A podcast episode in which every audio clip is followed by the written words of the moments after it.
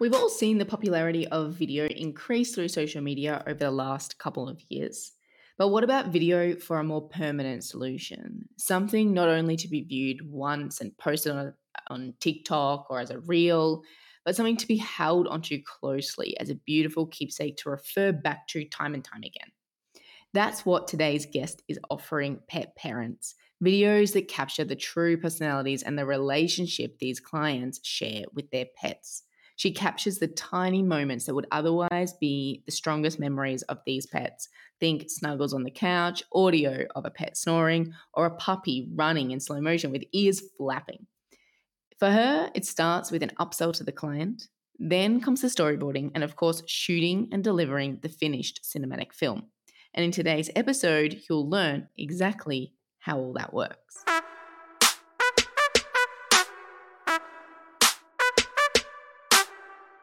Welcome to the Pet Photographers Club. Tune in as experts share their insights to help grow your business with higher sales, creative marketing, and kick arse business strategies. Now, on to the show. Hello, and welcome back to season 15, episode one of the Pet Photographers Club. I'm your host, Kirsty McConnell, and today I'm chatting with Andrea Fleury of the Dog Tog of Dogtography. Welcome to the club, Andrea. Hey, thank you so much for having me today. I'm so excited. It's so nice here. when you know, long-time member and listener ends up as a guest on the show. I feel like kind of proud, you know, like oh, you've stuck around all this time, you've grown, and now I don't know, student becomes the master or something like that. yeah, I know that's amazing. I am I'm very excited to be here. I am an avid listener. I love your podcast so much, and I'm I'm honored that you asked me to be here. I might today. just give like a quick back um story to the listener, actually, Andrea, as to why you're on the podcast today. Although maybe people will not be surprised when they hear your name. I know you're active in the community of pet photography. But basically, it's kind of a funny story. As you guys would have heard, the last episode that went live with Alex Class, I every now and again I do these random Google searches of like a location pet photographer. And I just do it to see like who's ranking, who's doing well. I stalk some websites. I, you know, try to get outside of our bubble because sometimes, you know, like in, I know like only our members or I don't know, like a, uh, small groups of the industry, but not like on a wider scale. So I do these random searches sometimes. And recently I Googled a London pet photographer, which is how I found Alex. But also I found Andrea, which is hilarious because you're not in the UK at all. no, I'm on the other side of the pond. But as we were saying just before we hit record, or I was saying that that's quite a testament to your SEO, Andrea, Andrea, because you know you're in uh, London, Canada, Ontario, right? Yes. And I mean, to be ranking first page for London pet photographer, competing on that high keyword, I don't know what the right terminology is. I mean, you're above like all of the people in the UK for London. and so, yeah, I think that's really cool. Anyway, I I knew your name, I knew your business name, and so I was like, you know, interested anyway. I clicked on your website and I saw that you've been doing these movies for for pet parents. So I was straight away like, okay, she's doing something cool, something unique. I got to get Andrea on the show, even though she's not London, UK photographer. and so here we are. But before we dive into that and we chat further about movies for pet parents, maybe you can just give the listener who isn't mm-hmm. familiar with you a little bit of your backstory. When did you start your business? Where are you actually based that isn't the UK? And uh, yeah, how is it going for you now in uh, the world of pet photography? Yeah. Uh, so, yeah, you're right. I am in London, Ontario, Canada. I started photography. I feel like I, I, wanted to be a photographer my entire life, but if I'm being very honest with you, I kind of pushed away those desires for a very long time. Then I decided before I turned 40, I wanted to pick up my DSLR that I had bought years previous and actually learn how to use it this time. My mentor at the time asked me, she was like, So, what do you want to take pictures of? You know, you want to do weddings? You want to do landscapes? Like, what do you want to do? And I was like, oh my gosh, I don't know. what do I want to do? I was a stay at home mom at the time. So I was like, do I want to photograph kids? Like, no, I don't think so. So I looked at my camera roll and I was like, oh my gosh, I take a lot of photos of my pets. Is pet photography a thing? That's not a thing, is it? So I Googled it. turns out it's a thing, right? So I was like, oh my gosh, I love that. My husband is a veterinarian. So I feel like just the love of animals comes very naturally to us in general. So we have a house full of animals and always have and always will. So I'm like, yeah, I think I could get out of bed in the morning for working with pets. I love that. And as a stay at home mom, I wanted something that could get me out of the house and be around other energy that isn't the wild energy of children. so that appealed to me. I signed up for courses online. I started listening and binging your podcast, and then COVID hit. So I then dug deeper into the education and I I will call it a binge learned and practiced along the way. But I did stumble into creating videos at the same time. So, very early on into my journey, I came across a resource that kind of taught cinematic videography using the equipment I already had. And so I was like, oh, this is exciting. What's this video thing? Then, of course, I'm watching them and I have tears. So, anytime I know something triggers like an emotion, I know I'm onto something. And I was like, mm, I got to dig a little deeper into this video thing and how could I apply it to pets? So I just learned all of the content that I could about creating what I call like cinematic film. Actually, don't really love using the word video, but I know video is, you know, how it's used kind of in today's audience get to video. I love the term like film. It's like it's to me it's the same as like taking a a snapshot or a pic versus a portrait or an image, right? So that to me the lingo, but you want to speak the language that people understand. So video is cool. And I dug into that and I was like, oh, I'm really enjoying this. People were loving it. I did a whole bunch of free work, like in the beginning, right? As kind of we all do, just to kind of like test it out, see if it's resonating with people. And yeah, I mean, that's how I kind of got into doing video. And now I've just kind of integrated it into what I offer in my services. So, what I hear that I think is really cool is that your passion for photography came first, I guess from years ago. You mm-hmm. finally turned it into, you know, something to follow professionally just before COVID, which just recently I spoke to Carol Ascott actually, and she had a similar kind of story, although she studied photography at college. Go back and listen to it, guys, if you haven't heard that interview yet. Super inspiring, actually, how she just stuck it to the man. But anyway, yeah, so it's like this kind of common theme I'm seeing at the moment where people have you know, something's triggered in them years later. Like, you know, now is the time. Now I'm going to do it. Anyway, so you've done that. Mm. You've started with like searching for what am I going to do photography wise, decided you love pets, found out that pet photography is a thing, which you're lucky you're looking now because if you had looked 15 years ago, it would not have been a thing. Ask me. yeah. Yes. But then, I mean, video or cinematic films for pets, yeah, that isn't a thing yet. Let's be real. And so even mm-hmm. though you had the reassurance and decided to pursue pursue this photography dream, I suppose, because you saw somebody else was doing it, even when you saw that nobody is really doing the video, you're still pursuing that. That's really cool, I think. So, okay, let me just get like an overview because I'm getting all excited here and not even asking any questions. So, let me just get an overview here of where your business is at now. So, you started just before COVID, then you took that time to to knuckle down your education, you said.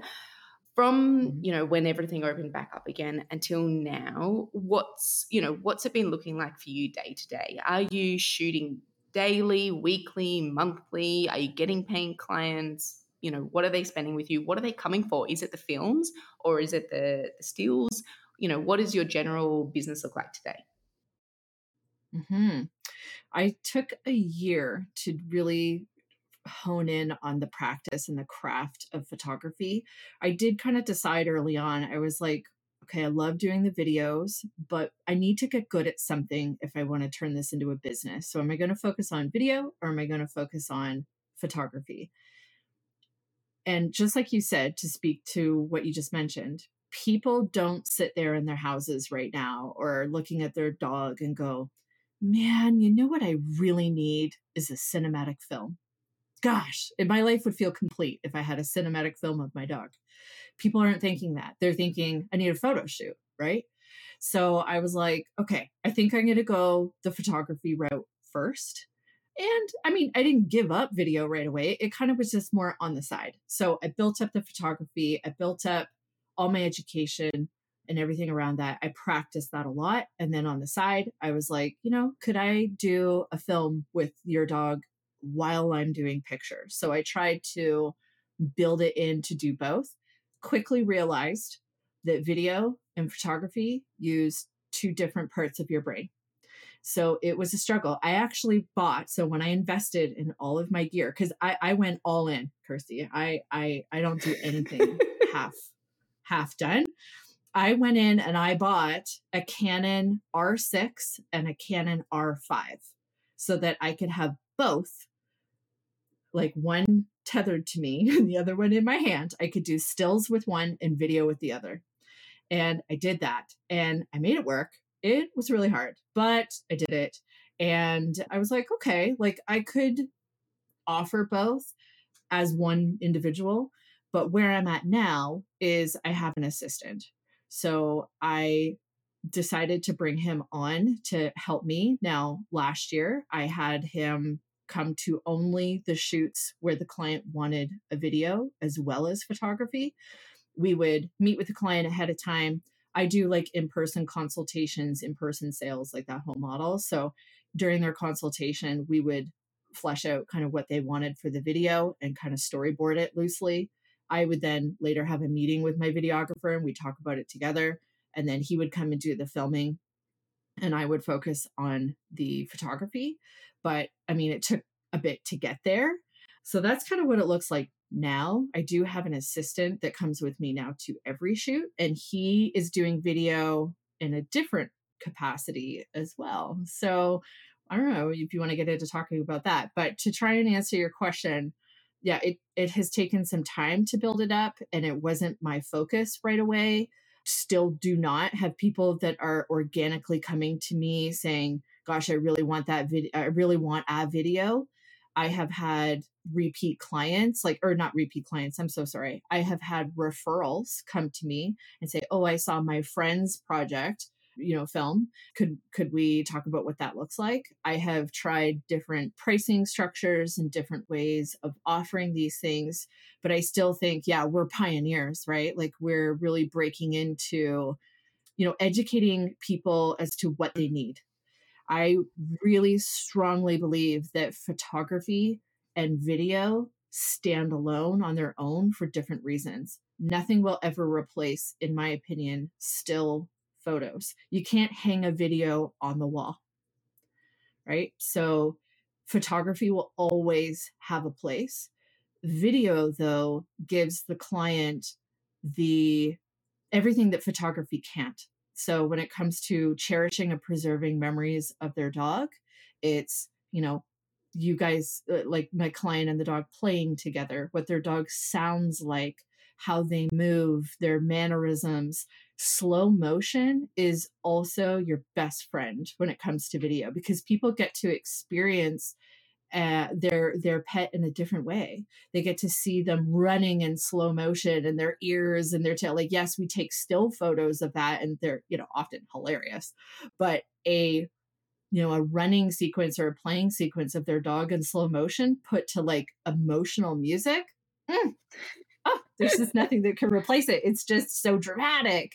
And I love that. That's what I really mm-hmm. love about it. That's what brings the tears on. Clients cry every video, every time, hands down. It's how I know I've done a good job. They're also very popular with the end of life clients as well. I think for obvious reasons.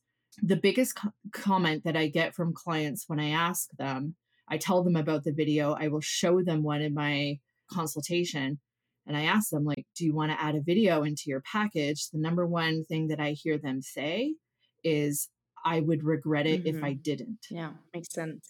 And that's how I know I've I've got something that people want. They just don't know. Yeah, yeah, yeah, definitely. Wow, Andrea, I have so much to unpack about everything that you just said. I mean, this is awesome. So, okay, I want to wind you back a bit. I'm conscious of the the time we're already yeah. at, but that's okay. I'm gonna let's pull some gems out of here. Okay, so first of all, Okay. okay.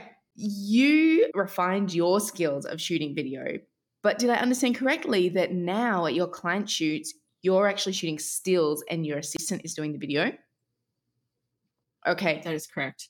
I feel the the best way to serve them is for me to be focused on one thing. Now, I'm not saying it's not possible to do both. I think I would start with trying to do both.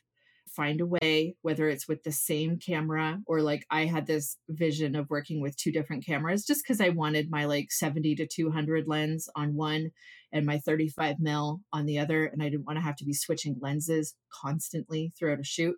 There's different ways you can structure how your shoot goes so that you can capture both. I think in the future, like 10 years from now, we will just be taking video and pulling stills from the video. That's kind of my prediction because there's a lot of the same photography principles that apply composition wise and stuff like that.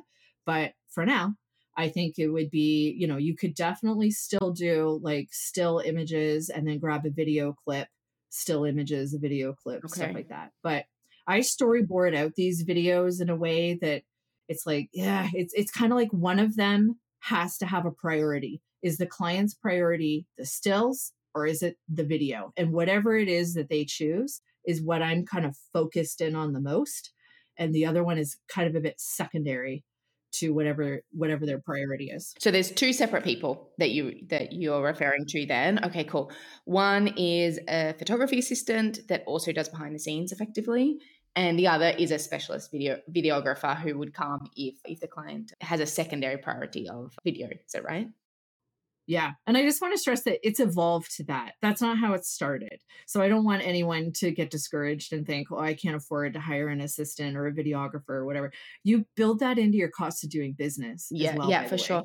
I want to get into pricing, but I think I might save it for the second half for the members only okay. because I'm already uh, like, yeah, picturing in my head, you know, okay, well, you've got this assistant, you've got the videographer, you know, these are hard costs that you're wearing. So you must be charging up front. But I want to find out exactly how you're doing that.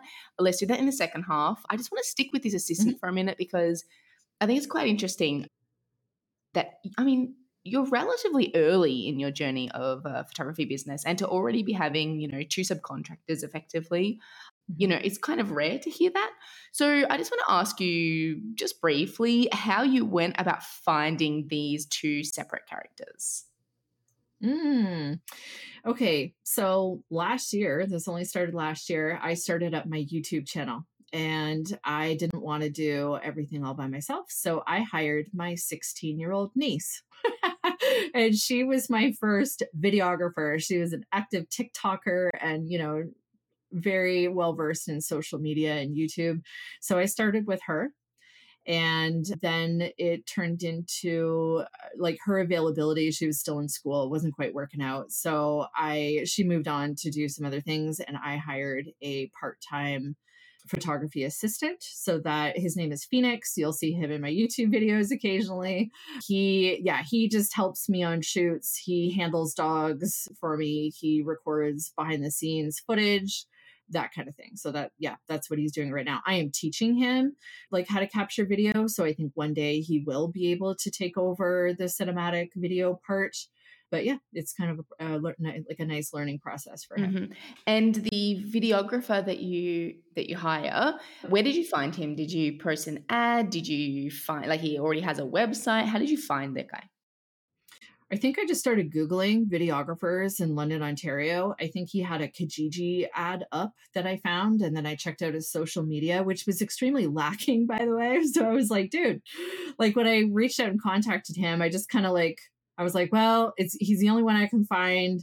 Let me just try him. And yeah, he he is a really nice guy. He now is also my YouTube editor. So I use him in a couple different capacities. But yeah, I mean, he was looking for video work and it just seems like a really good fit. Mm-hmm. Okay, so before I wrap up part one, which I don't want to do actually, I have so many notes here to carry on. actually, I've got a few things I'm not going to say before. Okay, so let me get into this. First of all, how often are you having this videographer join you at a shoot? Is it once a week, once a month, once a quarter? So I will be very honest and transparent. I don't want to make it sound like I am taking one of these every day. They're right now, they are infrequently happening. would I love every client to want a video? Yeah, that's the end goal, right? I want every client to be like, of course I want a video. What a stupid question, right? But we're not quite there yet. Like people need to be able to see how it benefits them. And I think people see it. But when it comes down to the investment part of it, you know, everyone has different motivations, right? If they want a piece of wall art on their wall, then I kind of don't even bring videos up like it just really depends on the client and what their end goal is. So I would say right now I'm I'm doing a few videos a year. It is my pitch to include the video as part of my album package and I can get into why I do that later and why I think it works really well. But yeah, I don't sell many standalone videos. I usually have photography combined in there with it somehow. Okay, okay, yeah, that makes sense. So it's not like, you know, you you haven't committed to this videographer that he's going to have work every day or every week or every month. It's just a very sporadic thing. He does subcontractor work and there is no commitment exactly. from either side. Okay, nice. Now, before we wrap up for real, I wanted to ask you about these videos and maybe maybe not so much what you've been doing, but where you see the marketing for the future because you are, I know, having to market really the entire niche, right? I mean, it's like when I started my pet photography, nobody knew that was a thing in Adelaide, Australia. and I had to market the entire idea, the concept, not just my own business name. And I guess you're doing the same thing for video. So we might get into that like in quite specific in the second half, but just for now, how do you see it going in terms of like, are you planning on focusing on maybe promoting it as something for end of life because you mentioned that earlier or for puppies because both of the, the examples you gave earlier you know you, you use the word remember i think was one of the words you used and i feel like mm-hmm. those two times of the dog's life things that you you don't see next to you all the time you know like i've got a six year old dog and you know probably I wouldn't get a video of him. I would have when he was a puppy or when he was like a teenager puppy, you know, with the, the, legs crossing over each other and falling over because that moment is now gone. He doesn't look like that anymore. But since he was about three mm. until now, and probably another four or five years, he doesn't change that much. So probably I wouldn't get a video in that time. But then I have mm-hmm. a 14 and a half year old dog, mm-hmm. and probably I would want some video of her, like you said, to remember certain things. So, for example, she has a, a problem. Anyway, she has a problem at the moment, a disease, and it makes her snore really loudly. And actually, mm-hmm. even though it's caused from this this problem, it's kind of it's become her noise, you know. And mm-hmm. we find some yeah. comfort in it some somehow. And uh, Marco, in particular, my husband, he like he will be like looking around, like where is Flea if he, he can't hear her snoring, you know. And so I imagine, like for a video, that is something that would be really important for us, you know, to be included in a video, something that I can't get in stills. And so yes. just that in particular, not to mention, you know, a bunch of other things, I would I can see how you could pitch the idea of video to me and sell it successfully with her, whereas I can't see how you'd necessarily be able to sell it for RS at this point in time. Is this just me thinking that because I'm looking at my my two dogs side by side or is this something that you're also considering and hearing from clients as well yeah absolutely i think you're touching on all the right points so if we kind of come down break it down to the motivation and the benefit to a person and to why they would want to invest money into something that they could just like watch on their phone or watch on their TV. And again, they don't, they can't hang it on their wall or appreciate it in the same way, yet it costs kind of the same amount, so to speak you're touching on all the right things because yeah it's that emotion it's the memories it's the you know if if their pet is their soulmate it is capturing for them what they can't capture themselves. So it is the you know the the human and their pet together that's it's almost impossible to capture like cinematic footage of you and your pet having a cuddle session together on your own and that's how i think we're all of service to our clients right? Like we're capturing things for them that they have a hard time doing on their own and this is definitely one of those things. The number one thing that i hear people say after their pet has passed away is how priceless and that word is used often the the content becomes. Now we same thing with photography right? But the video is the thing that holds a special place in their heart that they come back to. I actually just lost a client on the weekend. I had done a video for her a couple years ago, like back when I first started, Cocker Spaniel, and she just passed away. And, you know, my client was like, Andrea, I am so glad we did this video then. Now she was a senior, a senior dog. And, you know, you just never know, right? You never know. So I think this, I'm going to, I'm not going to call it end of life. I'm going to call it senior. senior videos, I think, are where the the benefit the motivation the desire is at that you could easily tap into and not have to convince people mm-hmm. it's a no-brainer at that point mm-hmm. yeah. especially like i would almost call it something to like memorial or maybe more memorial sounds too funeral like but like mm-hmm. something um, more emotional anyway that's something for you to decide but i'm just picturing myself this is quite maybe overshare. I don't know. I, I don't really share much about my personal life very much, especially on the podcast or to public, but I feel like it fits here. I went mm-hmm. through like a pretty rough time a few years ago. Some people might already know that. Very rough. And in this one situation, I had to kind of hold it together. And my instinct was to rewatch a video that my mom had sent me of my dog. My mom was looking after her at the time.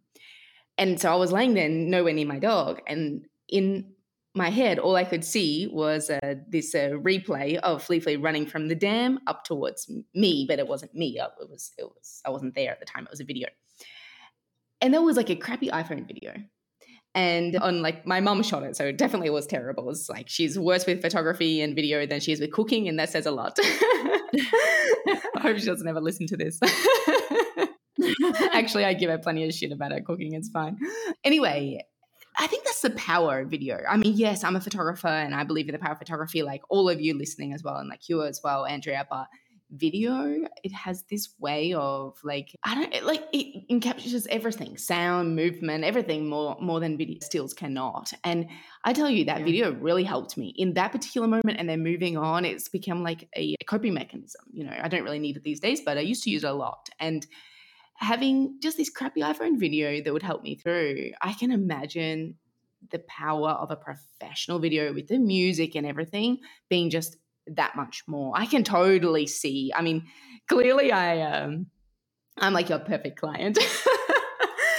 oh, yeah, I'm my yep, I'm my own perfect client. We probably all have mm-hmm. like a story like that of our own of a pet that has passed and we're like, yeah, I mean we we kind of cling to what the final some of the final memories are. Mm-hmm. I have the mm-hmm. same iPhone video on my phone of my of my cat boots 12 years ago passed away and it's a video of him in his last week of life him and i chilling on a cozy chair in my backyard and the birds are tweeting in the background and he's you know rubbing his face up against me and i'm you know giving him a, a scratch and a tickle and it's like that is worth gold. I have that backed up probably 10,000 times in 10 different places.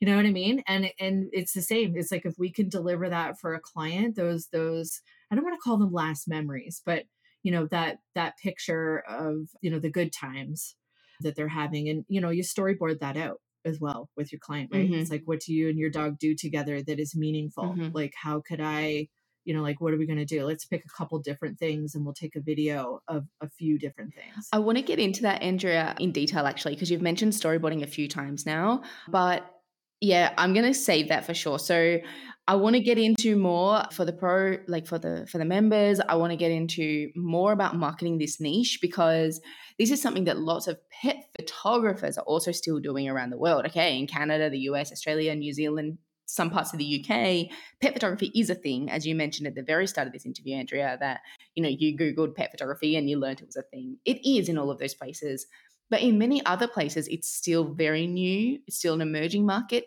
if it's even a market yet.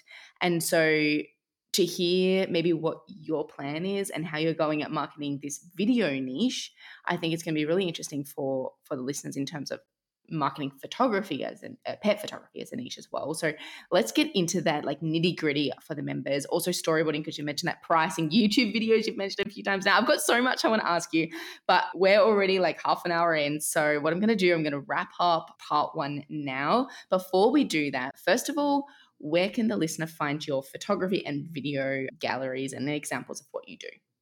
Yeah, so I hang out predominantly right now on Instagram. So you can find me at dogtography.ca.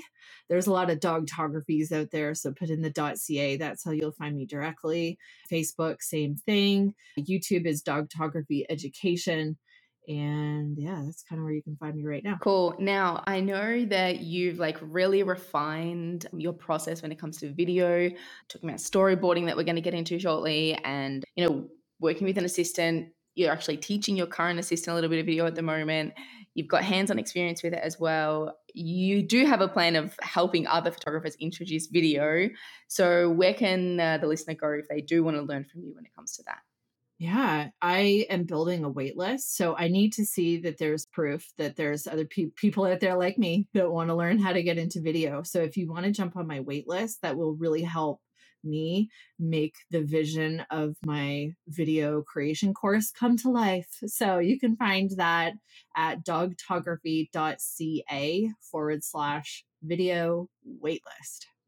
Perfect. And as always, I will put the links in the show notes to that, to the waitlist, and also to your your photography website as well, Andrea, so everybody can check it out.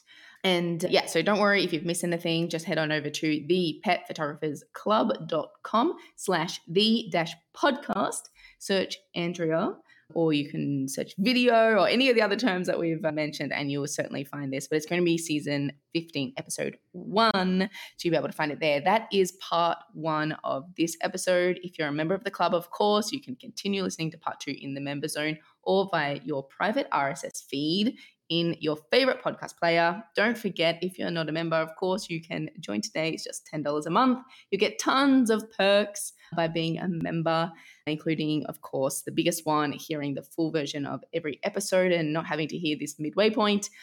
As well as uh, discounts for courses and a bunch of other things, member meetups and these kind of things. So head on over to the petphotographersclub.com slash join to join us today.